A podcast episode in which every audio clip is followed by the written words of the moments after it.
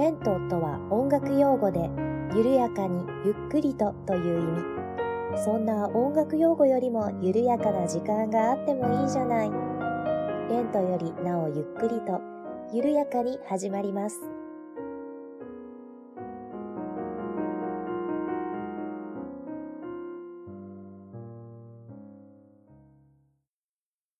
こんにちは、八部九夫です。テントよりなおゆっくりと第25回目の配信です。どうぞよろしくお願いいたします。えー、前回少しお話をさせていただいたんですけれども、このレントよりなおゆっくりとの番外編、レントよりなおゆっくりとアンコールという番組をラジオトークの方から配信をさせていただいております。そして先日ですね、あの、無事に Apple Podcast の方に登録がなされました。というわけで、ポッドキャストで検索していただいたら、えー、出てくると思いますので、もしよければ番外編のアンコールの方もお聞きいただけると、八部九夫は小躍りをして喜びます。で、えー、番外編の方ではですね、あの、八部九夫のもう本当に取り留めのないくだらないお話をしていこうと思っておりますので、えー、まあ、気軽に聞いていただければ嬉しいです。というわけで、もしよければこちらの方も、えー、どうぞよろしくお願いいたします。ということでですね、えー、今日はもう早速本編に行きたいと思います。えー、前々回ですね、椿雷道さんよりお手紙をいただきまして、クラシックのあれこれについて解説をしております。大体わかるクラシック音楽というシリーズを、えー、もうこれで3回目ですね、やっております。で今回はですね、前回よくわからない用語解説その1をやったので、今回はよくわからない用語解説その2をやっていきたいなと思っております。え前回は演奏形態に関する音楽用語の解説だったんですけれども、今回は器楽曲の種類に関する用語を解説していきたいなと思っておりますので、えー、本日も良ければ最後までどうぞお付き合いよろしくお願いいたします。はい。では、大体わかるクラシック音楽、よくわからない用語解説その2をやっていきたいと思います。えー、もうそうですね、音楽用語って本当にもういろいろたくさんありまして、で、あとめんどくさいのがですね、あの、前々回にも言ったんですけれども、クラシック音楽ってあのヨーロッパの伝統的な音楽っていう定義が一応ありまして、まあ、ヨーロッパって言っても広いじゃないですか。そしていろんな国があって、まあ今でこそ EU としてなんとかまとまってますけれども、あの、たくさんいろんな国があったわけで、あの、結構いろんな国の言葉がごちゃ混ぜになってるんですね。なので、イタリア語、フランス語、英語、スペイン語、ドイツ語あたりがですね、もうごっちゃごちゃになってたりしまして、で、またそれが日本に入ってくるときに日本語に変換されたりとかするので、あの、同じ意味の言葉だけれども、そのヨーロッパの言語の名前と日本語の名前が2つあるみたいな、そんな感じになって非常にややこしい部分でもあります。え、まあその辺もですね、どちらの名前も使って解説をしていけたらなと今回は思っております。で、前回ですね、演奏形態に関する用語を解説しまして、まあ、八部九部流にざっくり分けたら、演奏形態はまあ舞台音楽と声楽曲と器楽曲に分けられるかな、みたいなお話を前回冒頭にしたんですけれども、今回はですね、この中の器楽曲から、まあ、どんな種類があるのかという、えー、種類に関する学用語の解説になります。はい。では、どんどん行きましょう。では、まず何から行こうかな。えー、これから行きましょう。エチュード。まあ何かと言いますと日本語で言うと練習曲です。えー、もうその名の通りですね演奏技巧の学習を目的とした曲ということになっていますおそらくこうピアノを習ったことがある方だったらバイエルとかセルニー30番、セルニー40番あたりは聞いたことのある名前なんじゃないかなと思います。こういったものがエチュードとされています。まあ、こういうものは、あの、本当に、こう、演奏技巧の学習を目的とした曲ですよね。この曲を練習することによって、こういった演奏技巧が上手くなりますよ、みたいな。まあ、運動で言えば筋トレみたいなもんですかね。かまあ、基礎練習みたいな、そんな感じですかね。そんな曲になります。なんですが、その中でもですね、充実した音楽的内容を持つものは演奏会用練習曲とも言われます。まあこれは何かというと、まあ練習曲なんだけれども非常に音楽的に優れていたり、こう演奏会で弾いたら華やかであったりこう聞く分にも非常に豪華であったりみたいなそういった曲がありましてそういうものは演奏会用練習曲なんというふうにも言われます。まあ、有名なところで言ったらショパンが作ったエチュードとかリストが作ったエチュードとかになるわけですね。まあ有名な曲を挙げるとしたらショパンだったら革命のエチュードとかリストはですね超絶技巧練習曲っていうものがあります。何でしょうねこの中二病的な名前。まあそういったものがあるんですがエチュードというのは練習曲になります。まあこの辺は分かりやすいですよね、はい、では次いきます。えー、プレリュード。これもまあまあ耳にすることがあるかなと思うんですが、日本語で言うと前奏曲です。の、前に演奏する曲って書いて前奏曲ですね。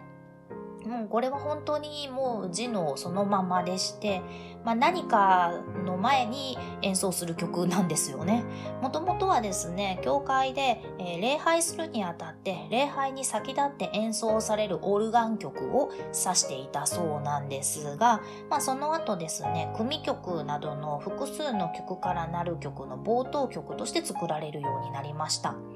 組曲も前回少しだけ、えー、説明をさせていただいたんですが、まあ何かあるテーマを持つ曲をなんかいくつか集めてそれで構成される曲ですね。えー、まあそういった、まあ、何曲か集まった曲集って言ったらいいかな？のあの一番最初に演奏されるような曲ですね。こういったものをプレリュードというようになったんですが、その後ですね、なんかこう定義が曖昧になってきたようで自由な形式の独立した短い曲とされるようになりましてピアノ曲が多くなります。なのでまあプレリュードと名前の付くものはほとんどピアノ曲が多いです。まあこういった自由な形式の独立した短い曲、まあ好きなように作った短い曲ってことですよね。有名なところで言ったらショパンのプレリュード。とかが有名になってくるかなと思います。あの、雨だれのプレリュード、雨だれの前奏曲とかが有名ですね。あと有名なところといったらドビュッシーの前奏曲も大変有名です。あの、私も実は BGM に使っていたりもします。私が使っているのがですね、ドビュッシーの前奏曲集第2巻に入っている、えー、ヒースの茂るアレッジというのを今のところは使っています。でもそうですねドビュッシーの前奏曲の中で一番有名な曲って言ったら「甘色の髪の乙女」ですかね。こういったものが、前奏曲になります。結構短めの曲でまあ好き勝手作った曲っていう感じですかね。では次いきます、えー、ノクターン、えー、これは日本語で言うと野草曲と言います。夜を思う曲ですね。で、これもですね、ピアノ曲が多いです。で、どういったものかと言いますと、もう日本語の名前の通りですね、夜の情緒を表す叙情的な曲となっています。あれですかね、日が沈んでカップルがイチャイチャしてるところを作った曲みたいな感じですかね。はい、これもですね、ショパンの作曲が非常に有名です。はい、では次いきます。えー、ノクターンにちょっと似通っているんですが、セレナーデ。これはですね、日本語では夜曲とか作業曲と言います。夜曲、夜の曲ですね。作業曲も小さな夜の曲ですね。似てますよね、ノクターンと。えー、セレナーデは何かと言いますと、恋人や女性を称えるために演奏される曲となっています。まあ昔ヨーロッパではこう女性が住んでいる家の前とかに来て男性がそこに住んでる女性を綺麗だとかあの付き合ってくれみたいな内容の歌を歌ったりこう楽器を演奏したりするみたいなことがよくあったそうでまあそういった時の曲ですかね。なのでなんかなんとなくノクターンと似てるんですよね。まあそんな感じの曲ですね。なのでロマンチックな曲が多いです。ただ、まあ、ノクターンと違うのは、ピアノ曲だけに限らないって感じですかね。まあ、なんでかって言ったら、こう、女性の家の前に来て演奏するわけなんで、ピアノはありえないわけですよね。ピアノ持って家の前行くわけにはいきませんから。なのでまあ、ピアノ曲以外のものが多いかなっていう感じです。あの、全くないというわけではないですけれど。では次行きましょう。次がですね、ラプソディ。これは日本語で教師曲と言います。狂った詩の曲ですね。詩ってあの、ゴンベンに寺、あの、えー、詩人の詩ですね。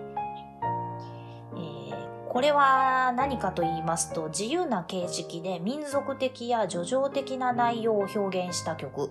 異なる曲調をつなげたり既成のメロディーを引用したりするというようなものになっています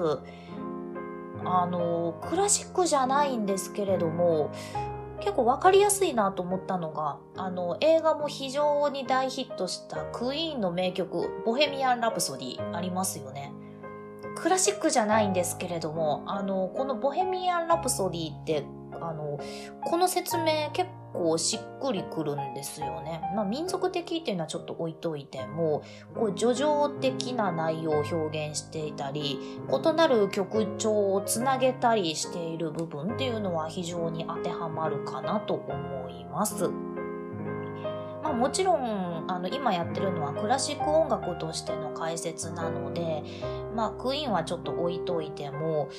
そうですねラプソディで有名なものって言ったらあのたびたび出てきていますがリストのハンガリー教師曲とかこういったものは結構有名ですね。でちなみにですねリストはあのハンガリーのあの民族音楽的なメロディーを引用してこのハンガリー教師曲を作ったんですけれどもこれですよね自由な形式で民族的な内容を表現したってところが当てはまるんですが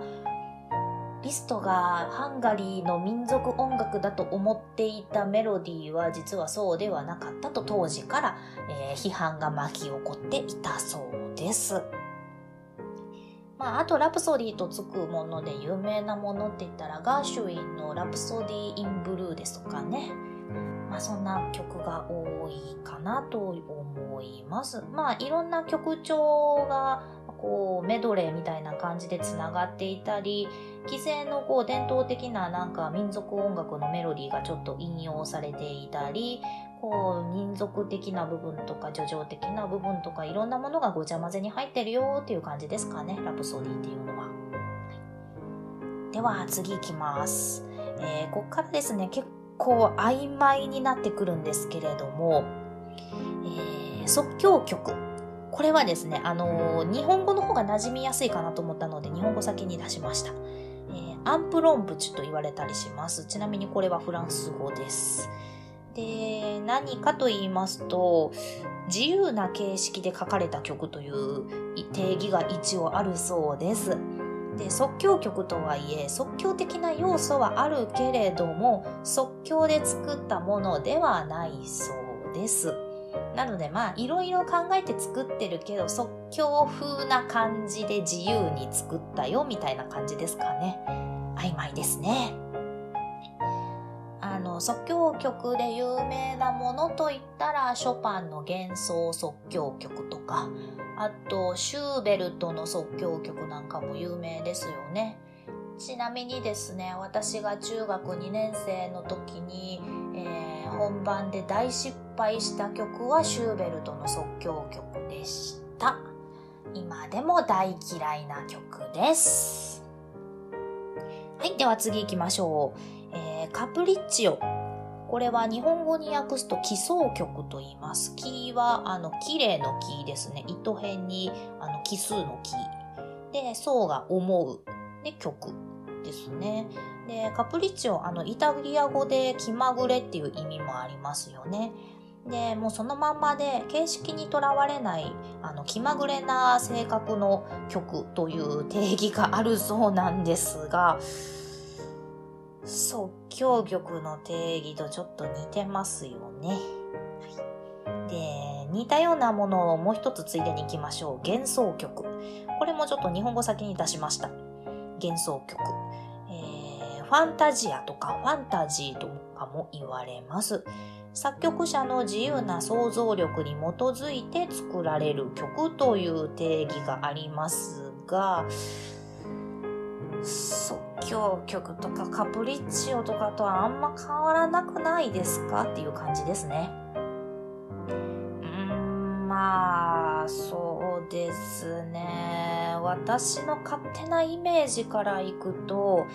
カプリッチオは、ピアノ曲は少ないですかね。バイオリン曲だったり、あのオーケストラで演奏するような曲にカプリッチオってついていることが多いような気がします。で、即興曲もそうですね。ピアノ曲が多いかな。で、でもそうなるとですね、幻想曲もまあ、ピアノ曲多いような気がするんですけれども、うん、本当にもうこの辺の定義がよくわかりません。まあ、そうなってくると、あの、一番最初の方に説明したプレリュードとかも似てくるんですよね。あの、プレリュードも、まあまあ、あの、成り立ちはちゃんとしてましたけれども、あの、自由な形式の独立した短い曲っていう風に最後なってますし、自由な形式とか自由な想像力とか気まぐれなやつとか多くないですか？なのでなんかもう正直多分作曲家もフィーリングでつけてるんじゃないかなと私は正直思っております。では次行きましょう。次、バラード。まあ今でもよく使われる言葉ですよね。ゆっくりした曲なんかはバラードとかバラード調の曲とか言いますけれども、あの、もともとは本当にあの歌が乗っかってる曲なんですよね。古いイギリスの曲とかがバラードと言われていたそうです。確かイギリスだったはず。なんですが、まあ、器楽曲においてはですね、あの、ショパンが、えー、使用し始めたのが始まりだと言われています。なのでまあ歌だけじゃない楽器だけで演奏するものだったらショパンが使い始めたのが最初というわけで、まあ、ショパンはどういうつもりでバラードという名前を付けたのかというとあの古い歴史物語に基づいて作曲したものにバラードと名前を付けています。まあ日本で言ったらあれですかね、平家物語とかを題材に曲作ったって感じですかね。の作曲者の自由な空想が生かされているものなんですがあの非常に劇的な曲であったり物語的であったり結構曲としては面白い曲が多いです。でまあショパンが使い出したのが始まりなので、まあ、ショパンってほとんどピアノ曲ばっかり作ってるのでこうバラードと名前の付くクラシック曲っていうのはほとんどピアノ曲です。あの、まあ、非常に弾いてて面白いんですけれども、難しいですし、あの、私が師匠に色気がねえって散々言われたのはバラードです。これです。まあ、ちょっと芝居がかった弾き方みたいなのが必要になってくる曲なんですよね。ちなみにフィギュアスケートなんかでも非常によく使われる曲です。では、次行きます。次からですね、ちょっと、あの、部曲に入ってきます。ポロネーズ。これはポーランド風という意味があります。マヨネーズじゃないですよ。ポロネーズです。えー、ポーランドの民族舞踊の形式を持つ曲のことを指しています。えー、そして次、マズルカ。これもですね、ポーランドの民族舞踊の形式を持つ曲です。マズルカっていう民族舞踊があるんですね。で、ポロネーズもマズルカもですね、どちらもショパンがよく使っています。あの、英雄ポロネーズとか、軍隊ポロネーズとかですね。えー、まあ、ショパンって、あれ、音楽史の話した時でしたっけ？ちょっと言ったかと思うんですけれども、あの、ショパンってポーランドの出身なんですけれども、ポーランドが戦争によって消滅しちゃうんですよね。3つかなんかに分解されちゃって、でその時はショパンはフランスにいてたのでパリにいたのでもうそのままフランスに亡命をするんですねでもこうポーランドに帰りたいポーランドに帰りたいって思いがずっとあってこうフランスにいながらこうポーランドの民族舞踊の形式を持つ音楽をたくさん作曲したというわけなんでしょうねきっと。ちなみにショパンはですね、まあ、フランスだったかな、まあ、ポーランド以外のところで亡くなるんですけれども、あの、亡くなってからショパンの心臓だけ取り出されて、ポーランドの教会に安置されているそうです。はい。ではですね、まあ、それに似通ったところで、ポーランドに限らず、まあ、民族舞踊とか舞曲とかが起源になっている曲をざーっと言っていきたいと思います。まあ、ヨーロッパ広いので、ちょっと国ごちゃごちゃになっています。ドイツの曲だったり、フランスの曲だったり、オーストリアの曲だったり、イタリアの曲だったり、スペインの曲だったりはしていますが、とりあえずざーっと言っていきたいと思います。えー、メヌエット、ガボット、パバーヌ、ポルカ、シャコンヌ、シチリアーナ、パスピエ、チャルダッシュ、ボレロ、ワルツ、タランテラ。はい、こういったものは、あの、舞曲が起源とされています。まあ、メヌエットとか、ワルツとか、ガボットなんかは、まあ、わかりやすいですかね。あと、そうですね、ボレロ、あラベルのボレロが有名ですよね。ダーン、ダダダダダダダン、ダダダーンってやつですけれども、まあ、あれもですね、あの、もともとラベルはバレエ音楽として作ってる曲ですし、これも、あの、まあ、踊りの曲が起源となっています。あとですね、えっ、ー、と、最後に言ったタランテラ。これがちょっと面白い曲でして、ごめんなさい、どこの曲かはちょっと忘れちゃったんですけれども、あの、タランチュラっていう雲がいますよね。あの、私大嫌いなんですけれども、ていうかそもそも昆虫はあんま好きじゃないんで、雲とか大嫌いなんですけれども、あの、なんかちょっと毛がもさもさっと生えてるような、いかにも毒蜘蛛らしいフォルムの、あの、雲がいますよね。もう私これ本当に大嫌いで、小さい時になんか映画かなんかで見て、もう気持ち悪くて気持ち悪くて泣きわめいたらもう父親が面白がって、なんかこう、手でタランチュラの真似してくるんですよね。それかもう嫌で嫌でもう泣きわめいて父親に殺虫剤ぶっかけたこともあるんですけれども、まあその話は置いといて、えー、タランチュラって、毒性そんな言うほど強くないらしいんですけど、あの、昔のヨーロッパではタランチュラに刺されたら死ぬと思われていて、で、あの、死なないためにはこうダンスを踊り続けなければいけないと思われていたそうなんです。なのでこのタランテラっていうのはタランチュラに刺された時に踊り続ける用の曲なんだそうです。なんだそりゃって思いますけれどもね。まあ、あの、本気でそういうことが信じられていたそうです。というか、ヨーロッパにタランチュラっているんですかねなんか私、勝手に砂漠とかにいるようなイメージでしたけど、あれはサソリか。いや、でももうタランチュラのもうなんか生態とか知りたくないですけれども、はい。はい、まあまあ、そういったものが、起源のものがあったりします。まあ、クラシック音楽ってこうヨーロッパの文化とか歴史とかに非常にこう根付いていたりするのでまあクラシック音楽に少し詳しくなるとヨーロッパの古い文化にもちょっと詳しくなるような気がしないでもないかなという感じがします。なので、そうですね。まあ、今挙げたようなのは結構メジャーどころ挙げたつもりでもいるので、まあ、どっかで見かけたり聞いたりした時には、ちょっとヨーロッパの歴史とか文化とかに、えー、思いを馳せてみていただけたらなと思っています。では本日はこの辺にしておきたいと思います。お聴きいただきましてありがとうございました。この番組では皆様からのお便りを募集しております。メールアドレスは、レントゆっくり、アットマーク、gmail.com、lento.yukkuri、アットマーク、gmail.com です。ツイッターは、アットマーク、レンクリでやっております。ハッシュタグは、ハッシュタグ、レンクリ。レンはカタカナ、クリはひらがなです。お便り、ツイート、DM などをいただけると、八部九夫は小躍りをして喜びます。どうぞよろしくお願いいたします。